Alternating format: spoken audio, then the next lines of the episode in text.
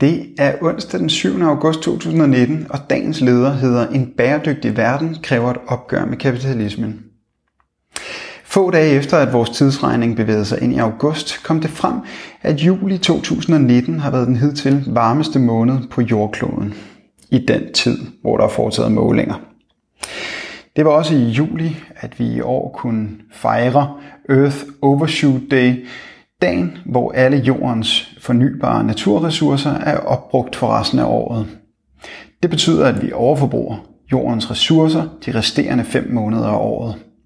Sidste år faldt dagen den 1. august, men på bare et år er jordens ressourcer blevet brugt tre dage hurtigere. Siden organisationen Global Footprint Network for 20 år siden begyndte at opgøre menneskets forbrug af naturressourcer, er datoen for Earth Overshoot Day rykket fra den 29. september i 1999 til den 29. juli i år. Altså to måneder på 20 år. Og vi skal helt tilbage til 1970 for at finde året, hvor vi for sidste gang levede bæredygtigt, med en udløbsdato den 29. december. Samtidig er det kun få måneder siden, at FN advarede om, at 1 million dyre- og plantearter er troet af udryddelse på grund af det menneskelige overforbrug. I den indtil dato mest omfattende rapport advarer eksperterne om, at tabet af vild natur på sigt kan føre til blandt andet mangel på fødevarer og rent drikkevand. I dag lever menneskeheden, som havde vi 1,75 jordkloder til rådighed. Og ser vi på den vestlige verden alene, er problemet langt større. Og Danmark er bestemt ingen grøn duks i denne sammenhæng. Tvært imod.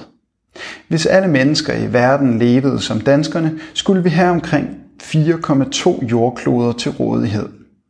Der er altså nok at tage fat på for os her i Danmark, og det haster. Et stigende antal naturkatastrofer og mere og mere ekstrem vejr viser en udvikling, som alt tyder på bliver værre og værre de kommende år. Hvis udviklingen skal vendes, er det imidlertid ikke nok, at vi hver især spiser mindre kød eller flyver lidt mindre, som har været de dominerende emner i den offentlige debat.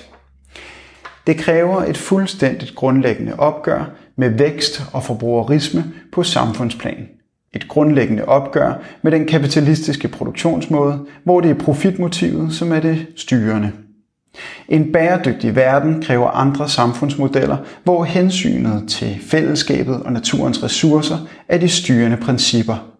Den diskussion skal rejses med langt større styrke. Du har lyttet til dagens leder fra Arbejderen.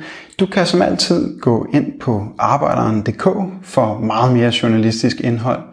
Du kan også følge Arbejderen på Facebook, Instagram eller Twitter og tilmelde dig øh, Arbejderens daglige nyhedsupdate på Messenger. Tak fordi du lyttede med.